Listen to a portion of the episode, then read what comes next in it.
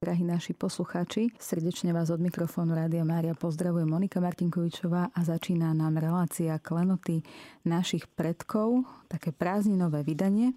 Ikona. Slovo ikona pochádza z greckého výrazu eikon a znamená obraz. Ikona, svetý obraz, sprítomňuje osobu alebo udalosť, po prípade sviatok, ktorá je na nej vyobrazená. Viditeľným spôsobom zjavuje neviditeľný svet, neviditeľnú nebeskú realitu je zjavením a sprítomnením Kristovho kráľovstva. Ikona je Božím slovom, ktoré je zapísané prostriedkami výtvarného umenia. Preto pri písaní ikon neexistuje tvorivá sloboda, ale existuje kánon, teda pravidlo, ako má tá ikona vyzerať. Na každej ikone tiež musí byť nápis, respektíve nápisy, z ktorých je jasné, o akú ikonu ide. Úcta preukazovaná ikone prechádza na prvoobraz, teda na toho, kto je predlohou. Ikona nepatrí primárne do sféry umenia, ale do sféry náboženstva. Písanie ikon si vyžaduje značnú pokoru a duchovnú hĺbku u ikonopisca. Svetý Jan Damascenský kňaz a učiteľ cirkvy hovoril Neklaniame sa hmote, klaniame sa stvoriteľovi hmoty, ktorý sa stal hmotou. Kvôli nám, ktorý zvolil svoj príbytok v hmote a cez ňu pripravil spásu. Ikony na ktorých je zobrazená presvetá Bohorodička sú vzácným potvrdením materinskej lásky Pany Márie k svojim deťom. V cirkvi poznáme veľa prípadov, kedy sa na ikonách objavili slzy. Väčšinou v súvislosti s ťažkými situáciami, epidémiami a vojnovými konfliktmi. A témou dnešnej našej relácie klenoty našich predkov je práve ikona presvetej Bohorodičky z Klokočova. A ja vítam nášho dnešného hostia, otca Juraja Gradoša. Vítajte. Ďakujem, srdečne pozdravujem všetkých poslucháčov Rádia Mária. Ja sa veľmi teším, že nám to takto krásne vyšlo že môžeme spolu hovoriť práve o tak vzácnej ikone, ako je presveta Bohorodička z Klokočova. Podľa legend sa prvé slzenie ikony v našom priestore udialo v Klokočove. Avšak táto udalosť je zachytená iba teda v legende. A existujú dokumenty, ktoré potvrdzujú jej pravdivosť? Je legenda pravdivá? Ako to vtedy s týmto slzením bolo? Myslím si, že je to pravdivé na základe nedávno objavených dokumentov, ktoré hovoria o slzení nie priamo z tohto obdobia, ale hovoríme v rozdieli niekoľkých desiatok rokov. A hovoríme o svetkoch, ktorí toto slzenie, alebo respektíve to, čo slzenie spôsobilo, aj videli. Keď si sa pýtali na dokumenty, ktoré potvrdzujú pravdivosť tohto slzenia, tak ten najstarší dokument, ktorý máme priamo k slzeniu, ktorý hovorí o tom, že v nejakom Klokočove nejaké slzenie bolo, a je ešte zo 17. storočia, respektíve zo začiatku 18. storočia. A je to a, dokument, je to v takej knihe, a, vtedy to bola veľmi populárna kniha o mariánskych pútnických miestach. To prvé vydanie bolo viac menej zamerané na Rakúsko a na uh, také uhorské pohraničie s Rakúskom. A v druhom vydaní uh, Palatín uhorský, dnes sme si mohli povedať akoby predseda vlády celého Uhorska za, za, za cisársky čas, tak uh, sa rozšíril a začal písať aj, aj o takých vzdialenejších miestach a medzi nimi veľmi krátkým, naozaj krátkučkým ocekom, ale opísal aj slzenie Pokočové a vďaka tomu vlastne toto súdenie je najstarší zápis a takto sprostredkovaný o tomto súdení.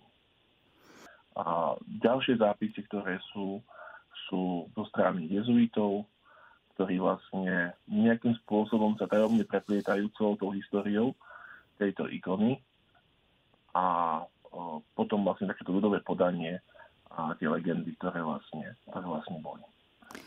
Pýtali si sa, či je tá legenda pravdivá toho, čo vieme dnes, a musíme rozlíšiť legendu a to, čo sa dnes za legendu vydáva. Častokrát k tej legende boli pripojené rôzne prídavky, a pozmenené situácie, si niektoré momenty. A či už z dôvodu toho, že, že to nejak spoločnosti to vyhovovalo, alebo z toho dôvodu, že niekto chcel v tom dobrom slova význame a zvýšiť úctu alebo kult tej ikony či samotnej presvetej Bohorodičky. Takým príkladom je napríklad to, čím tú ikonu bodli. Pôvodná legenda nehovorí o nástroji. Z zápisov nesú vieme, že to mohla byť dýka alebo, alebo sekera. Ale keď v roku 1949 namalovali obraz, fresku v cerkvi v Klokočove na strope, maliar si zvolil tam vojáka odetého do brnenia a ktorý nesie kopiu. V tej chvíli, keď toto ľudia videli, tak ten nôž a tá dýka bola vystriedaná kopiou a asi pred dvomi rokmi som čítal na Ukrajine článok a tam už spomínajú bajonet. Čiže vidno, že sa to postupne mení. Podobne to bolo aj napríklad s pohľadom na to, že aký vojak to urobil, alebo prečo to urobil. Uh, iné, iné opisy sú z dôb, keď uh, bola grécko-katolická církev potlačená a vlastne ten kult ikony prebiehal v pravoslávnej církvi. Iné opisy sú spred tohto obdobia, asi spred roku 1950. Iné opisy sú zase uh, z obdobia potom. Um, Otec Veri, ja by som sa ešte chcela spýtať, že kedy vlastne, mm, som to úplne asi nezachytila, kedy, kedy bolo to prvé slzenie a vlastne čo sa odohrávalo v tej dobe práve v Kolkočove alebo v tejto oblasti? A prvé slzenie ikony, vlastne um, to zapísané ako jediné slzenie ikony, aj keď nevieme presne, ako dlho trvalo, a sa udialo v roku 1670. Hovorili sme o tom, že je to najstaršie slzenie ikony v tomto priestore a možno hovoriť o priestore dokonca celého Úorska, ale hovoríme o ikone, lebo sú známe aj iné obrazy alebo sochy, ktoré slzili, ale ikona, zvlášť ikona v nejakom grecko chráme, tak Kokočov má v tomto regióne prvenstvo. Stalo sa to v roku 1670 a bolo to následkom, a historici to budú poznať, vešereného sprísahania. O čo vlastne išlo? Išlo o to, že cisár chcel um, tlačiť trošku viac šľachtu do toho, aby mu pomohla a s bojom proti Turkom, proti tureckému nebezpečenstvu. A šľachta veľmi nechcela. A do tohto sprísahania sa proti cisárovi zaplietol aj rod Rákocievcov. Oni boli pán, mali pánstva najmä v okolí a, a Mukačeva, v okolí tu na blízko Šárošpataku, Batného potoka, ale aj hore tu na Šariši, alebo dole, dole na, na Zemplíne. A, a tento rod, e, keď vlastne cisár potláčal to svoje sprísahanie, vyslal tu nemecké vojsko, alebo vojsko, ktoré bolo zložené prevažne z nemeckých legionárov. Naozaj mnohé legendy z tohto obdobia slovenské a sú práve spojené s týmto bojom, či je to Juraj Janošík, neskôršie alebo či je to aj Biela Levodská páni a tak ďalej. A toto vojsko, keď vlastne prišlo pred Michalovce, prišlo s úmyslom rabovať. Stal takýto príkaz alebo voľu, že mohli zrabovať, jednoducho, aby si zabezpečili samý živobytie a nejaký žolt, lebo asi toho veľa nedostávali. A vďaka tomuto vieme, že ikona, ako sa opisuje v legende, začala slziť práve vtedy, keď vojsko stálo pred Michalovcem. Táto informácia je veľmi dôležitá, lebo sa podarilo nájsť údaj a v starých, v starých knihách, a kedy to vojsko pred tými Michalovcami vlastne stalo. Kedy vojsko vlastne vstúpilo do Michaloviec a bolo to nedávno, bolo to 25. júna. Myslím nedávno v zmysle uh, dátumu roku. Ano. 25. júna teda vojsko vstúpilo do Michaloviec a zároveň čas vojakov odišla hrabovať na Vinianské pánstvo. A vtedy, vtedy ikona začala slziť. Ľudia sa zľakli, ľudia išli do chrámu sa modliť, utekali sa k Bohu, utekali sa k svojej nebeskej matke, sa dali pomoc, ochranu, pred kým mohli. Teda, kde mohli inde. Dúfali, že chrám ako miesto nejakého pokoja a útočisko vlastne zachráni životy. No vojaci postupne rabovali všade a hovorím, ikona začala, slziť toho 25. júna a keď sa dozvedeli o tomto slzení, tak bolo to pre nich niečo netradičné, exotické a lákavé, my to poznáme aj teraz, že častokrát ľudia chodievajú na marianské takéto významné miesta práve preto, lebo sa tam udial zázrak a dúfajú, že nejakým spôsobom budú účastní aj oni toho zázraku, že niečo uvidia. A tak vojaci prišli aj do Klokočova, títo nemeckí vojaci, cisársky, a keď videli, čo sa tam deje, neverili. A tak jeden z nich, či už sekerkou, ktorú mal, alebo dýkou nožom, vlastne bodol do drevenej ikony, do oblasti, kde slzila. A to je pod okom. To je taký typická oblasť. A legenda hovorí, že vtedy to slzenie sa premenilo na veľký prúd slz. Neskôršie zápisy u jezuitov, ktorých som spomínal, hovoria o tom, že to slzenie neboli biele slzy, ale boli vlastne krvavé slzy. A keď toto vojaci videli, a legendy opisujú práve tie, ktoré sa chceli nejakým spôsobom vyzvihnúť úctu k Bohoričke, že padli na kolena a tak ďalej. Ale skôr logicky sa javí to, že keďže prišli rabovať tak vzácnú ikonu, ktorá slzila, bola pre nich zácna, z hľadiska nie významu, ale z hľadiska speňaženia, čo sa ukázalo dnes ako pravdivé. Túto ikonu vytrhli z ikonostasu. Ikonostas je, je stena medzi svetiňou a medzi priestorom určeným pre ľudí, pre ľudí a, ktorá je tvorená práve rôznymi ikonami. A táto ikona je v tom základnom rade v podstate v strede spolu s ikonou Ježiša Krista. Medzi nimi sú tzv. kráľovské dvere, cárske dvere, cez ktoré vstupujú iba biskup a kňaz. A oni vytrhli túto ikonu z tohto ikonostasu a podľa všetkého, aby zakryli svoj čin a aby vlastne ľudia ich neprenasledovali a mali iné starosti, tak a, túto drevenú cerkev podpálili. Čo vlastne nesú aj malo nejaké následky na samotnej ikone. A tak vlastne túto cerkev túto ikonu mohli vlastne zobrať a bez toho, že by ľudia ich naháňali, keďže si chránili vlastné živobytie a životy v dedine, tak odišli späť do Parchovian, kde vlastne sídlili tej chvíli.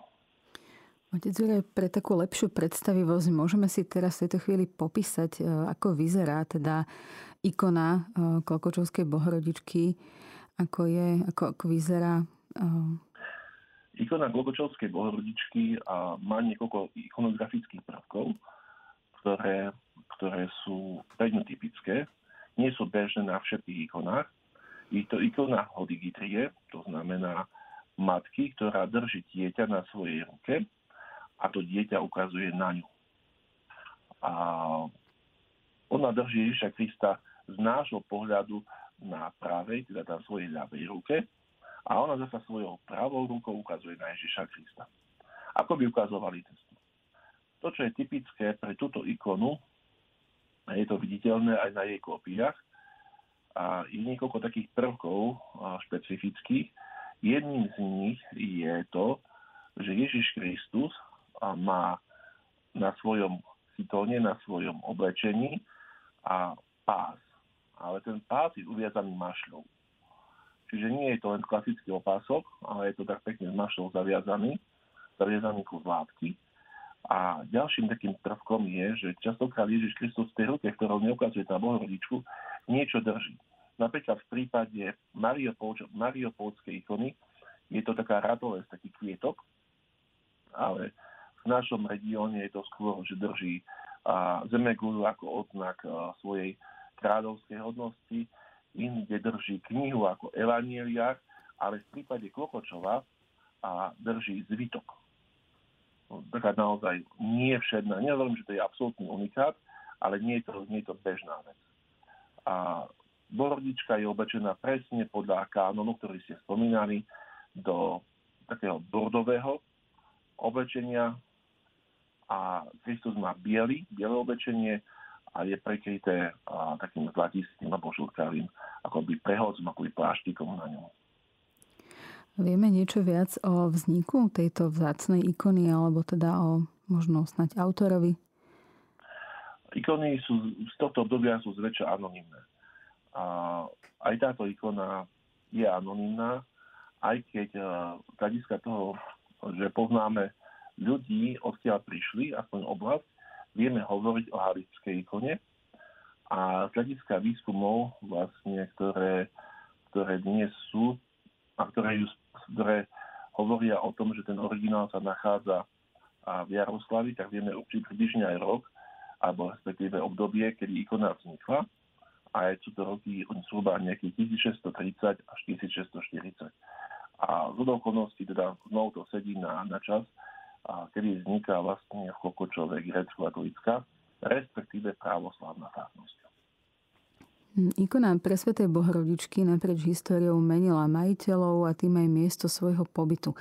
Kde všade teda táto eh, ikona sa nachádzala Kolkočovskej Bohorodičky, pretože už ten vôbec ten taký začiatok eh, bol taký, taký hektický, aj, aj to slzenie a celá tá história bola taká veľmi náročná. Tak eh, čo všetko prežila? No tak toto by sme neprežili asi na celý život ani my sami, zvlášť v tej dobe a ikona a tým, že vlastne bola ukradnutá veľmi krátko po slzení, tak nebolo to slzenie zdokumentované. To je veľmi dôležitý aspekt. Cirkev navyše v tom čase žila v takom, nazvem to rozvrate. To znamená, biskup grecko bol mŕtvý, nový ešte nebol menovaný a navzájom sa štátne špičky s cirkevnými hádali v rámci Horska i mimo Horska, kto má právo menovať Mukačevského biskupa a, čiže bol to naozaj taký chaos, také obdobie chaosu. A vlastne toto, toto aj spôsobilo to, že vlastne a, informácie o tej ikone akoby upadli, upadli do takého zabudnutia. Ja som spomínal, že vojaci vlastne ikonu doniesli do Parchovian. Vieme to preto, lebo to bolo miesto, kde toto vojsko, ktoré prišlo potlačiť povstanie alebo sprisahanie sídlilo. A z Parchovian to vojsko cez Košice prišlo do Prešova. Prešovo takou zastávkou pre ikonu, lebo v rámci nazvime to vykúpenia sa mesta, keďže mesto sa zapojilo tiež do tohto sprísáhania, tak museli platiť veľké, veľké peniaze, veľké sumy, aby, aby nemali v sebe vojenskú posádku. A v rámci týchto transakcií, nazvime to, a bola aj jedna, e, ktorá hovorí o tom, že mesto odkúpilo túto ikonu pre Svetej Bohorodičky od vojaka, ktorý ju zachránil. No, my dnes vieme, že to nebude vojak, ktorý ju zachránil, ale vojak, ktorý vlastne ju, ju z toho Klokočova ukradol. Vtedy bola ale prax, že čo dnes nie je tak, také zrejme, že takéto sakrálne objekty, zvlášť objekt takéto povahy ako slziaca ikona, sa neumiestňovali do, priestorov profánnych. To znamená do nejakých klenotníc, do úradov, do domácností, ale boli umiestňované do sakrálneho priestoru. Či už ním bol chrám alebo kaplnka, alebo minimálne nejaký kútik sakrálny v domácnosti, ktorý požíval istú úctu. Takisto aj táto ikona musela byť umiestnená teda niekde inde a tu sa javí ako vhodný adept práve jeden z dvoch chrámov, ktoré, ktoré sú pri magistráte v Prešove. A dnes je to konkatedrála Sv. Mikuláša a vedľa kalvínsky chrám, ktorý predtým patril jezuitom. Čiže v jednom z tých, obidva mali na starosti jezuity v tom čase, a v jednom z tých chrámov vlastne boli, boli, bola umiestnená podľa všetkého aj táto ikona. Tu si túto ikonu všimla sestra Žofie Bátory. Znovu sme pri osobe, ktorá, ktorá je veľmi kontroverzná z hľadiska histórie, ale z hľadiska, z hľadiska cirkvi takisto, lebo Zofia Vátory pochádzala z Polska z katolíckej rodiny. Jej sestra dokonca bola mníškou, tá sestra Hedvika, ktorú spomínam, ale keď sa vydala za muža, prijala kalvinskú vieru a stala sa horlivou kalvinkou. No po smrti muža a svokry sa vrátila do katolíckej cirkvi a napríklad jedna z vecí, ktorú si vykonala, bola aj púť v Čenstochovskej presvetej Borovničke. A keďže Klopočovská ikona a Čenstochovská ikona majú podobné črty, jednak aj umiestnenie Krista, jednak poškodenie pod okom, na tvári a tak ďalej, tak vlastne táto ikona nejakým spôsobom prirástla k srdcu Žofii uh, Bátory, Bátoriovej, ktorej vlastne tá sestra túto ikonu do Mukačeva doniesla. A už hovoríme o ďalšom meste, o Mukačeve, ako by, ako by tá ikona chcela putovať. Sofia túto ikonu naozaj veľmi si vysoko vážila, dala ju na oltár ako hlavnú oltárnu ikonu a keby som začal čítať, čím všetkým ju ozdobila, tak by to bolo neuveriteľné, koľko, koľko drahovkamov, koľko perál, koľko zlata a rôznych cenností. Úplne taká vec, ktorá, ktorá až zarazí, že na ikone bolo 5 korún. Ikona nebola korunovaná dvomi korunami, ale piatimi až. Takú mala úctu Žofia Bátory v tejto ikone. Škoda žiaľ, že veľmi dlho sa pri nej nemobila, lebo v roku, kedy bola ikona takto ozdobená, Žofia aj zomiera. A následne túto ikonu zdedili jej vnúci. František II. Rákoci a Juliana. A za nich ju spravovala ich matka Helena Zrínska. Hovorím to preto, lebo zároveň Helena bola tou, ktorá zapojila rod do ďalšieho povstania. A to povstanie skončilo tak, že vojsko niekoľko rokov, cisárske vojsko, obiehalo hrad Mukačevo i s našou ikonou. A ako hovorí samotná Helena Zrínska, často sa, často sa utekala k Bohorodičke. Vidno to bolo aj na samotnom Františkovi, lebo v jeho, v jeho budúcnosti je vidieť veľkú úctu k Bohorodičke, k Pane Márii, veľkú úctu vôbec k sviatostiam. A toto obliehanie spôsobilo uh, taký feministický prvok, mohli by sme povedať, že Helenu Zrínsku považovali vo vtedajšej Európe za najmocnejšiu ženu. Dokázala sama žena s dvomi deťmi, malými, brániť niekoľko rokov hrad proti mnohonásobnej cisárskej presile. Ale nakoniec aj ona musela kapitulovať a kapitulovala v roku 1688 a vtedy ikona z Mukačeva znovu po strastipolnej ceste popod Tatry sa dostáva z Bratislavu do Viedne.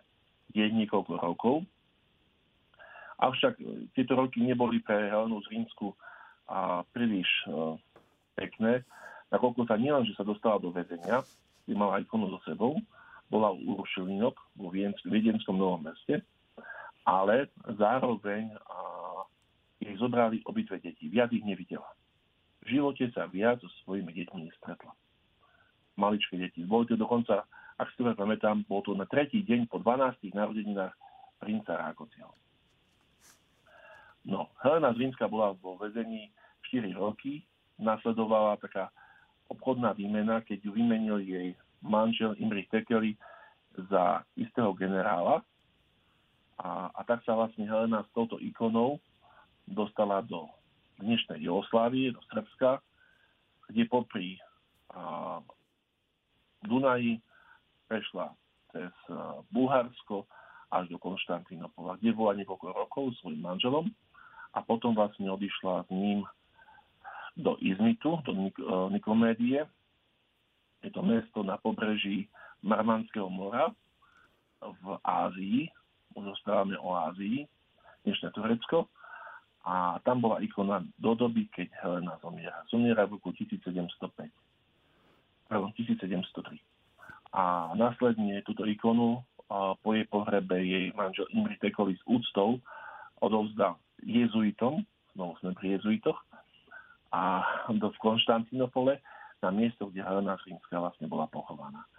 Odtiaľ táto ikona putovala sa znovu cez Osmanskú ríšu, cez e, Rumunsko terajšie a do Maďarska a potom späť do Mukačeva a to v roku 1709, keď sultán nariadil vrátiť Rákocinu, ktorý sa tedy stal a predstaviteľom maďarskej šľachty, mohli sme, že kránom, a túto ikonu aj ostatný majetok, ktorý vlastne či Tekeli, či Zrínska mali v, v Turecku, v Osmanskej ríši.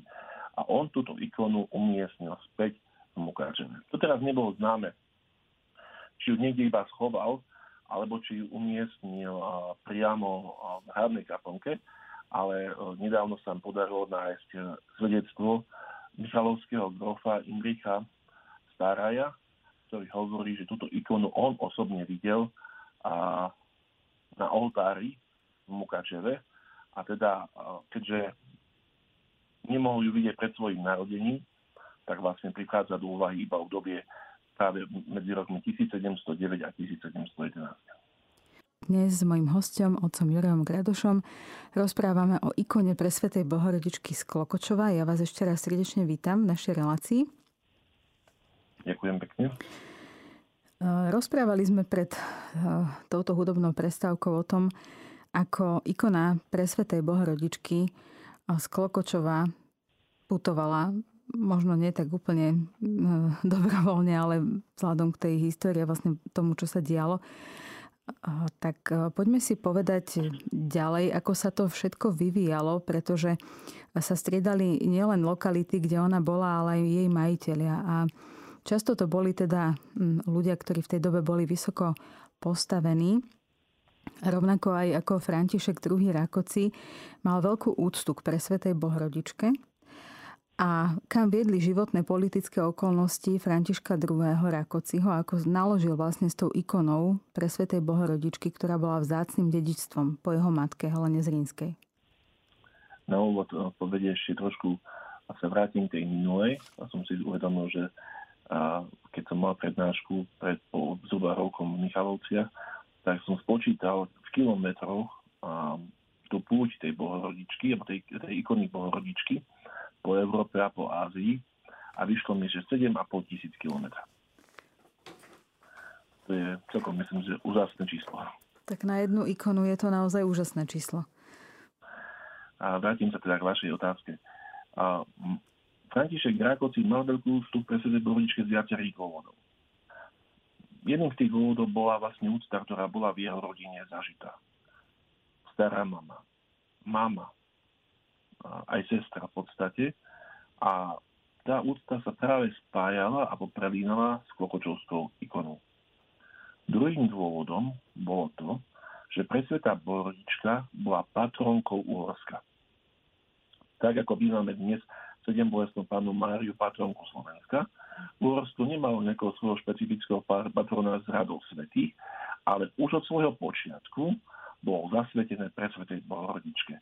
Dokonca tak silno, že svätý Ladislav, uhorský kráľ, sa práve týmto zasvetením pre Svetej Bohorodičke aj istým spôsobom bránil proti zásahom svätého Otca a do cirkevných pomerov tu na Uhorsku, keďže toto bola úplne netypická situácia, keďže v Uhorsku sa v tom čase prelínal východný a západný obraz. Ale keď spomíname Rákociho, nebolo tam taká úcta viete, taká zbožnosť, že mm, viem, že máme tú patronku a ja ju takto rešpektujem, ale bola to bytostná úcta tohto človeka. Hoci, hoci bol vojakom, bol, bol a aj bol, povedzme si, na rovinu aj hriešnikom, lebo história zaznamenáva jeho mnohé priestupky, ale napriek tomu stále hľadal uh, nejaký vzťah s Bohom a ten vzťah bol pre neho, pre jeho život veľmi dôležitý či to bola modlitba. Keď bol napríklad v Košiciach, stále sa chodila modlievať do chrámu. Keď mám možnosť, každý deň príjmal Svetú Eucharistiu. A v tom čase to bolo častokrát spojené aj so, aj so spovedou. A dokonca, keď e, odišiel do exilu, do Turecka, tak e, na konci svojho života, tak dal si tam v svojom dome a v Rodoste ktorého kopia je mimochodom aj v Košiciach urobená pre divákov, ktorí sú, teda pre poslucháčov, ktorí sú z východného Slovenska, tak tam si dá postaviť kaplnku, ktorú zasvetil práve pre Svetej Bohorodičke. Keď začiatkom 20. storočia jeho telo exhumovali zo spoločnej, spoločného hrobu, kde bol pochovaný so svojou mamou Helenou Zrínskou, teda on neskôr po nej, a prevážali ho do Košíc, kde je teraz pochovaný dome uh, Svetej Anny, tak uh, v jeho rakve našli prívesok, uh, ktorý vlastne zistili, že pochádza z kameňa z koruny Čenstochovskej bohorodičky. Bolo to veľmi zaujímavé, ten prívesok je v tvare uh, samotnej bohorodičky a malého Ježiška a dala ho takto vybrúsiť už uh, samotná a Žofia Bátory. jeho stará mama. A on vlastne cez tento prívesok, ktorý nosil so sebou, bol stále prepojený práve aj s, touto, aj s, to, aj s týmto kultom. Ako som už spomínal, vlastne ten kult Klovočovský a Čistochovskej bol veľmi pravidelný a rodina Bátory zažila aj niektoré zázraky, ktoré sa spájajú práve aj s Čistochovskou bohorodičkou. A v Mukačeve, v hradnej kaplnke vlastne, ten, ten obraz, ktorý tam bol umiestnený, si to nevieme predstaviť, to množstvo skvostov a to naozaj svedčilo o tom, že že aj, aj, aj ten Barkovci, aj ten Rákovci, pardon, aj uh, či stará mama, či jeho mama vlastne stále mali, mali takúto velikánsku úctu tejto bohorodičke, ktorá vlastne bola pre nich akoby dobrou poslucháčkou. A nie v zmysle dobrou poslucháčkou, ako butľavá vrba, ale v zmysle niekým, kto vám vie prejaviť súcit. Niekým, kde v tých najťažších situáciách svojho života keď viete, že konáte správne, ale svet sa celý obrátil proti vám a je vám ubližované a vy tam nachádzate miesto, také útočište, miesto súcitu. Dnes eh, častokrát práve oslovujeme alebo hovoríme o Kokočovskej bohoričke ako o matke súcitu práve ohľadom na to, že všetci ľudia, ktorí, ktorí sa k nej utekali, tak hľadali v nej, u nej práve súcit. Či to boli tí Kokočovčania, ktorí vlastne utekali pred, pred uh, mečom vojakov, či to bola uh, grovka Bátory, ktorá, ktorá pri nej istotne plakala a modlila sa do svojho syna, uh, či to bola Helena Zímska, či to bol Barkovci, pardon, Rákoci, práve si mente mena. A jednoducho všetci, všetci uh, pri nej hľadali porozumenie a čerpali z tejto ikony, alebo z bohorodičky cez túto ikonu, čerpali silu do svojho života. O tejto úcte potom správa práve aj, aj spomínaný Imrich Staraj, ten Michalovský grof, ktorý hovorí, že vlastne naozaj tá ikona tam bola a asi sa sam pri nej musela aj modliť. Uh, vlastne riešili sme, že kde vlastne táto ikona skončila, alebo čo sa z ňou stalo. V roku 1711 uh, povstanie, najväčšie povstanie v Uhorsku a v podstate posledné, Františka do Rákociho skončilo.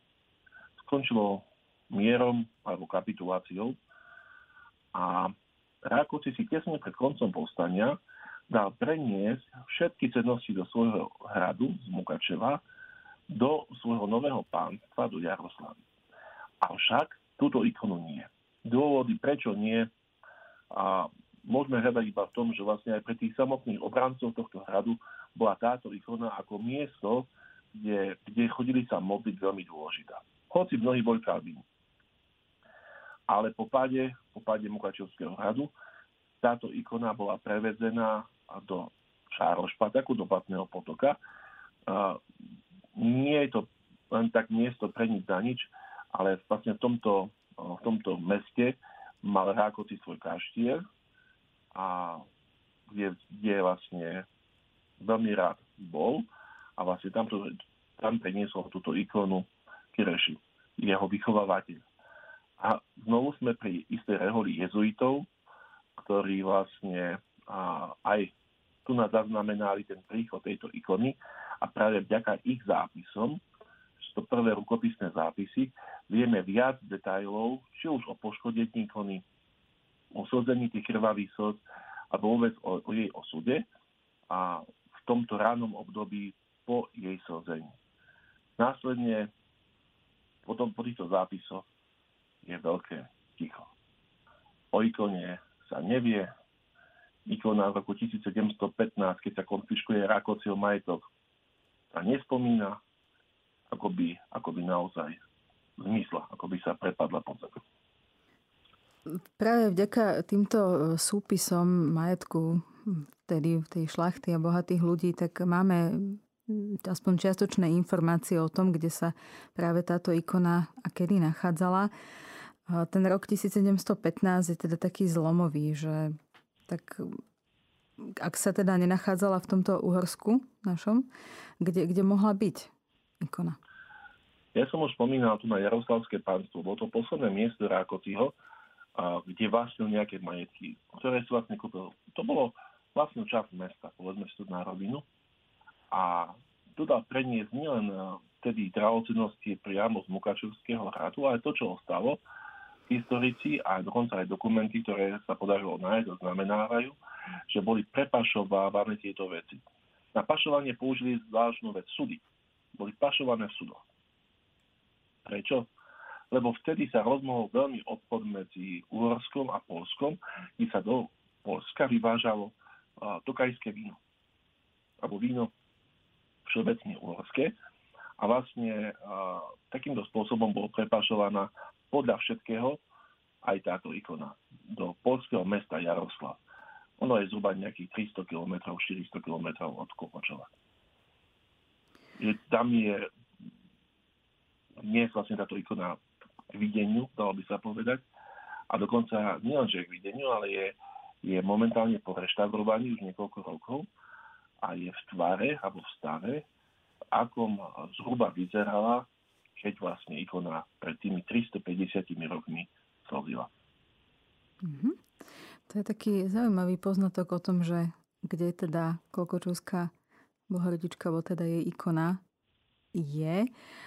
Pravdepodobne toto už nie sú legendy, že sú to veci, ktoré sú, alebo teda taký poznatok celkom dôležitý, ktorý je opretý o, o nejaké historické fakty.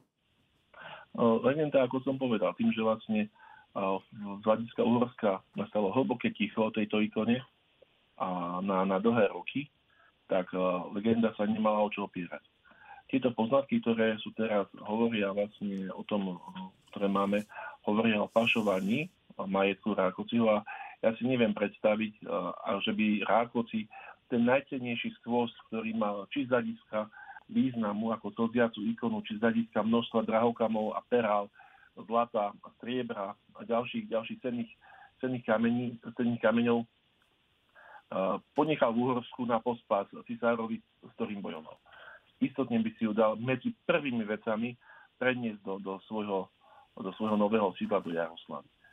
A my dnes vieme, a, že táto ikona je v Jaroslavi na základe ikony samej. Okrem vecí, ktoré som tu naspomínal, a je vlastne samotná ikona tým najväčším dôkazom toho, že pochádza z Kokočova. Prečo? Lebo Poliaci, alebo polskí Ukrajinci, alebo Rusíni, ako to nazveme, a vedia o tejto ikone jednu jedinú vec. Že slzila. Nič viac. Vedia, že slzila. Nič viac nevedia. A je to veľmi zaujímavé, že sa vám objaví v meste, ako je Jaroslav, ikona z ničoho nič, nevieme presne kedy, nevieme odkiaľ, nevieme, kto ju doniesol, ale vieme, že slzila. Ale sa nevieme, kedy slzila, nevieme, kde slzila. Nič. Je to veľmi, veľmi netradičná vec a ako som hovoril, samotná ikona je najlepším dôkazom toho, že pochádza z Klokočova, alebo v rokoch, zhruba okolo roku, okolo roku 1980 bol urobený na ikone hlboký reštaurátorský výskum preto ikona dnes vyzerá tak, ako vyzerá, lebo medzi tým, prebehu tých troch storočí, ikona v eh, Jaroslavi prešla viacerými premalbami. Dokonca bola daní aj sadrová košielka. No, vrstvy sadry, ktoré boli nanesené vlastne na, na, na samotnú ikonu. A, a dnes tá ikona vyzerá veľmi, veľmi, veľmi autenticky a v rámci toho výskumu bolo zistené niekoľko vecí. Dnes sa pokúsim ich zhrnúť a nie prepojiť priamo s Klokočovskou. Tým jedným z takých najvážnejších vecí, ktoré sú, o ktoré vieme o Klokočovskej ikone, že ikona slzila a vieme, čo som už spomínal, a legendy to opisujú, že vojak bodol či nožom alebo sekerkou ikonu do tváre, borodičku do tváre, teda pod oko a z miesta, kde bodol, začala sa rinúť prúd slz akoby krv jednoducho prudkým spôsobom. Na tejto ikone nie je viditeľný tento zásah. Ale keď e, dáte ikonu pod rengen alebo pod ultrafialové svetlo, ktoré odhalujú aj staršie vrstvy, premalby a výplne, zistíte, že vlastne práve oblasť pod a pravým okom bohorodičky, teda tým, ktoré pravdepodobne slzilo, tak e, táto oblasť je poškodená a je vyplnená. Je to vidno na všetkých snímkoch, ktoré sú takto urobené s tým hlbokým prežiarením to, tejto ikony. Čiže vieme, čo, čo Poliaci nevedeli, že niekto do ich ikony bodov. Ďalšia vec, o ktorej vieme, o Kokočovskej ikone, že bola vystavená cerkvi, ktorá horela, tá požiar. Ikona v Jaroslavi nie je opálená od ohňa. Ale farba na krku bohorodičky zvrela. To znamená, pri vysokom teple sa vytvorili také bublinky, ktoré potom stuhli. A sú ako keby, keď si viete predstaviť, v bublinkovej vode, v minerálnej vode, takéto bublinôčky, ktoré vlastne sú na krku. Čiže táto ikona bola vystavená veľkému teplu.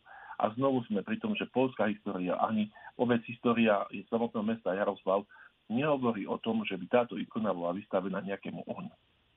Teda ak, ak neberieme do úvahy lampádu. Ale nejaký veľký oheň, ktorý by spôsobil práve takéto poškodenie, tak tu nie. Ďalšia vec, ktorá je na ikone, keď ikonu prvýkrát reštaurovali v Polsku, domáľovali ikone koruny. Veľmi netradičný, netradičná vec. Lebo predtým, podľa Poliakov, táto ikona nebola korunovaná. Dôvod, prečo premaľovali koruny, musel súvisieť niečím, čo ikona prežila predtým, než sa dostala do rúk polských grécko A to bolo práve to, že vedeli, že ikona bola korunovaná, tak vlastne jej namaľovali koruny aspoň symbolicky takto obo farbou, ak jej nemohli dopriať koruny, ktoré mala predtým na sebe. A ďalšia vec, ktorá vlastne hovorí o týchto korunách, je aj to, že vlastne keď eh, boli snímané tie pôvodné zlaté korunky, a všetky tie, tie drahocenosti, čo boli na ikone, presne a len na tých miestach bolo urobené, hľadiska výskum bolo zistené úmyselné poškodenie. Čiže nie poškodenie vplyvom praskania dosiek, čo, sa, čo je bežné na, na ikonách, ale zásah, fyzický zásah do ikony bol len na tých miestach, kde boli podľa opisov umiestnené šperky. To znamená, čelo bohorodičky, jej mandilion, teda pokrývka hlavy, takisto oblasť nad, nad tvár, za tvárou Ježiša Krista, oblasti rúk, taký Krista ako bohorodičky, tu len chcem povedať, že okrem tých korún napríklad aj na rukách Krista, aj bohorodičky na prstoch boli vytvorené akoby prstene z malých diamantov. A bohorodička má na ruke namaľovaný nárukávnik, vlastne aj, vlastne aj grecko kniazy majú na svojom liturgickom oblečení taký nárukávnik, ktorý vlastne spája ten vrchný odev, aby, aby, aby vlastne bol ukončený pred, pred dlaňou, aby sa jednoducho nenamočil tam, kde netreba. A uh, Zofia Bátori tento narukávnik dá ozdobiť desiatkami smaragdov. Tak v prípade Krista ako bohorodičky. A práve tieto miesta boli v oboch prípadoch poškodené najviac. Čiže takýchto prípadov, o, o tom by sme mohli hovoriť. Ďalšia vec, ktorá sa zistila pri výskume, bolo, že ikona bola umiestnená v ikonostase. Ako to dokázali Poliaci zistiť, to vám neviem povedať, ale jednoducho znovu to súhlasí s tým, čo, čo, čo je vlastne v rámci legendy o Koročovskej bohorodičke. A už som spomínal aj ten vek. Na začiatku relácie je vlastne určitý vek tej ikony na obdobie datum vzniku tej ikony na obdobie medzi rokmi 1630 až 1640 a presne nám to sedí aj s obdobím, kedy je možný a to predpokladaný vznik farnosti v Klokočove. Čiže všetky tieto okolnosti, ktoré som teraz spomínal a množstvo ďalších drobných, zapadajú do seba ako jedno veľké pusle pardon, a poukazujú na to, že vlastne Klokočovská bohorodička, tá pôvodná originálna, je dnes umiestnená v, v Jaroslavi a nesie také zvláštne pomenovanie a to je brána milosrdenstva. Otec Juraj, toto sú naozaj také veľmi vzácne informácie, ktoré sú výsledkom aj teda vášho bádania. Mňa by veľmi zaujímalo, že prečo ste sa do toho pustili, do takéhoto bádania, pretože je to určite náročné aj časovo, aj vôbec. Čo vás k tomu tak viedlo? som zempínčan. Možno by stačilo povedať to. A ako malý chlapec som chodieval so svojou starou mamou do Klokočova na odpusty. Bol to zvyk. Jednoducho išlo sa vtedy. a chodívali sme tam aj s viacerými ľuďmi z dediny. Nie, nie sme najbližšie, ale predsa dalo sa to. Takže, takže z malička som bol nejak tej, tejto úcte vedený. A neskôr vlastne počas uh, môjho štúdia, keď som študoval v Michalovciach, tak uh, som mal debaty s otcom Zorvanom aj na túto tému. A je to kniaz, ktorý ma vlastne priviedol ku kniazstvu a bol predtým u nás, v mojej rodnej obci v Poši.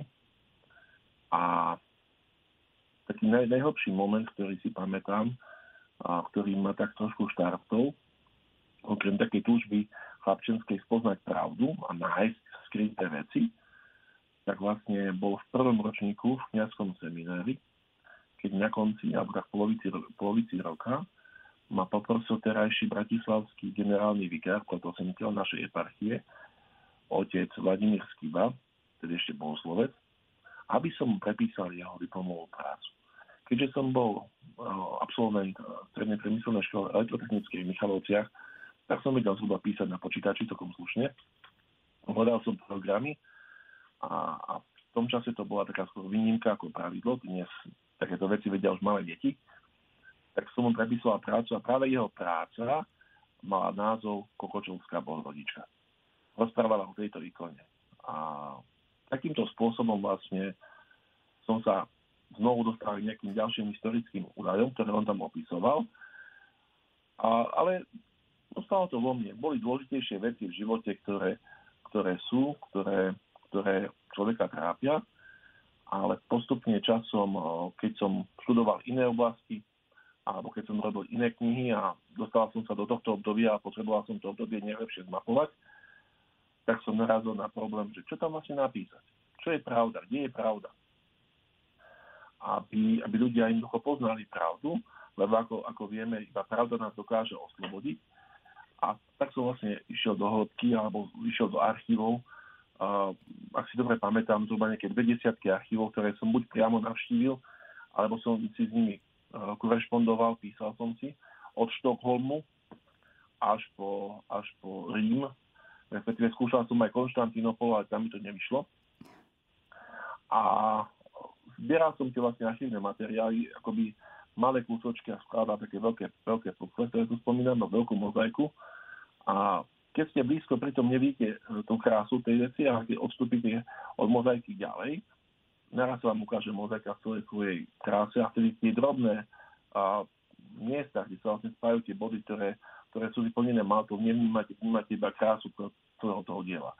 Takisto aj tu na tomto prípade častokrát ide o malé útržky, ktoré ktoré sú akoby spojené alebo pripojené jeden k druhému, presne na, na miesto, kde pasujú, ale nie sú v takom stave, že by úplne, úplne uh, tvorili jeden celok.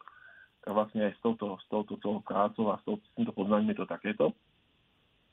A v dnešnej dobe sa to ukázalo ako veľmi dôležitá vec, lebo ak uh, neviete dokázať pravdivosť svojich slov, potom sa stráca aj vaša samotná pravdivosť. Čiže ak by sme nevedeli dokázať pravdivosť toho, že ikona v Klokočove slzila, pre dnešných ľudí je to dôvod alebo také pozvanie na spochybňovanie samotného slzenia, čo je zvlášť viditeľné vo vedeckých kruhoch. A preto je, je e, dôležité tú, tú legendu alebo ten príbeh pravdivosti Evanelia očistiť, pardon, pravdivosti príbehu ikony očistiť, práve preto, aby keď cez ňu alebo cez, cez jej príklad sa bude prinášať evanielium ľuďom, ak tam budú chodiť veriaci, aby e, nechodili a nevnímali klamstvo, ale aby vnímali pravdu. Pravda je vlastne to, čo je veľmi pre kresťanov typické a veľmi dôležité. A veľmi dôležitým príbehom, ktorý ma tak trošku pohol práve do Jaroslavy, je príbeh s Abakišou a Uršulínoch z Viedne. A spomínal som, že vlastne Helena Zínska tam bola uväznená a ja som dostal taký nápad, že keď už nie je nikde vo Viedni tá ikona, keď sme vlastne prešli, pretelefonovali, prehľadali Viedeň, či náhodou, keď bola v, v tom väzení, si tie reholné sestry také vzácne ikony neurobili kopiu. A tak som tejto abatíši písal a hovorím jej, že e, či by bola možné, že by mi pozreli tie, tie svoje obrazy, ktoré tam majú a či niektorý sa nepodobá na ikonu. A ona mi napísala takúto vetu zhruba. Ako tá ikona mohla vyzerať? Keď pôjdete dnes do Kokočova, zbadáte ten krásny obraz Božej Matky,Any Márie, ktorá drží, drží v náručí Ježiša Krista. Obraz korunovaný momentálne štyrmi korunami. Dve sú, od, dve sú vlastne z čiastky vykorunoval vážený Vasil Hopko a dve sú tam teraz nové, keď e, ikonu korunoval minulý rok v septembri v Prešove svetotec František. Ešte jedna koruna a vyrovnáme sa tým piatim, ktoré boli. Ale tento obraz je romantický obraz, veľmi pekný, veľmi okovahodiaci, veľmi jemné detaily. Ale ikona takto v 17. storočí nemohla vyzerať. Žiadnych okolností. A tak som hľadal nejaký, nejaký prototyp, ktorý by zachovával všetky prvky tohto obrazu, všetky dôležité prvky tohto obrazu a zároveň zodpovedal ikone z 17. storočia. No a jedným z prototypov, ktoré som naďabil, bola práve ikona v Jaroslavi. A tá ma tak upútala, že som sa rozhodol spoznať aj jej históriu. A čím viac som ju spoznával, tým viac som bol presvedčený, že ak hovorím o Klokočovskej ikone, tak hovorím o Jaroslavskej ikone. A naopak. Je to taký príbeh naozaj takej tajomnosti Božích ciest, keď vás Boh vedie naozaj aj cez, aj cez e, rôzne pády a sklamania a cez ľudí, ktorí vás posiela do cesty, aby vás priviedol vlastne k poznaniu pravdy a k pochopeniu dôležitosti toho, čo vám hovorí. Že Mária je naša matka, v tomto prípade matka súcitu a matka milosrdenstva. A matka, ktorá je vlastne aj našou sestrou, istom, v istom bode, alebo v istom uh, zmysle, a ktorá nás vedie, vedie k poznaniu toho, že Boh pre nás nemá byť niekým uh, strašným, niekým, kto, kto na nás tlačí, ale že je otcom, ktorý, ktorý nás miluje do krajnosti a celého svojho srdca. Tak ako Mária. Otec Roy, ja vám chcem v tejto chvíli veľmi pekne poďakovať za váš čas, za to, že ste sa s nami podelili o tieto vzácné vaše poznatky. A tak z Rádia Mária vám chcem žehnať aj do vašej kňazskej služby naozaj hojnosť Božích milostí, požehnania a darov Ducha Svetého aj do vášho osobného života. A ešte raz veľmi pekne ďakujeme za tento čas strávený v relácii Klenuty našich predkov.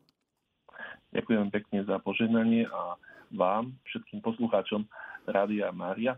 Prajem, aby ste si našli cestu do Klokočova, aby ste mohli uh, v tichosti tohto chrámu na, na brehu Zrampínskej šíravy naozaj načerpať povzbudenie do svojich životov, do tejto ťažkej doby, aby ste mohli v očiach našej spoločnej nebeskej matky nájsť obrovský súcit, súcit ktorý má s našimi problémami a aby sa nám tam otvorila brána milosrdenstva, ktorá nás privedie do nebeského kráľovstva. Sláva Isusu Christu. Veľmi pekne ďakujeme za vaše požehnanie a drahí poslucháči, my sa v tejto chvíli lúčime. A dnešným hostom v relácii Klenoty našich predkov bol otec Juraj Gradoš. Veľká vďaka. S Pánom Bohom. Pánom Bohom.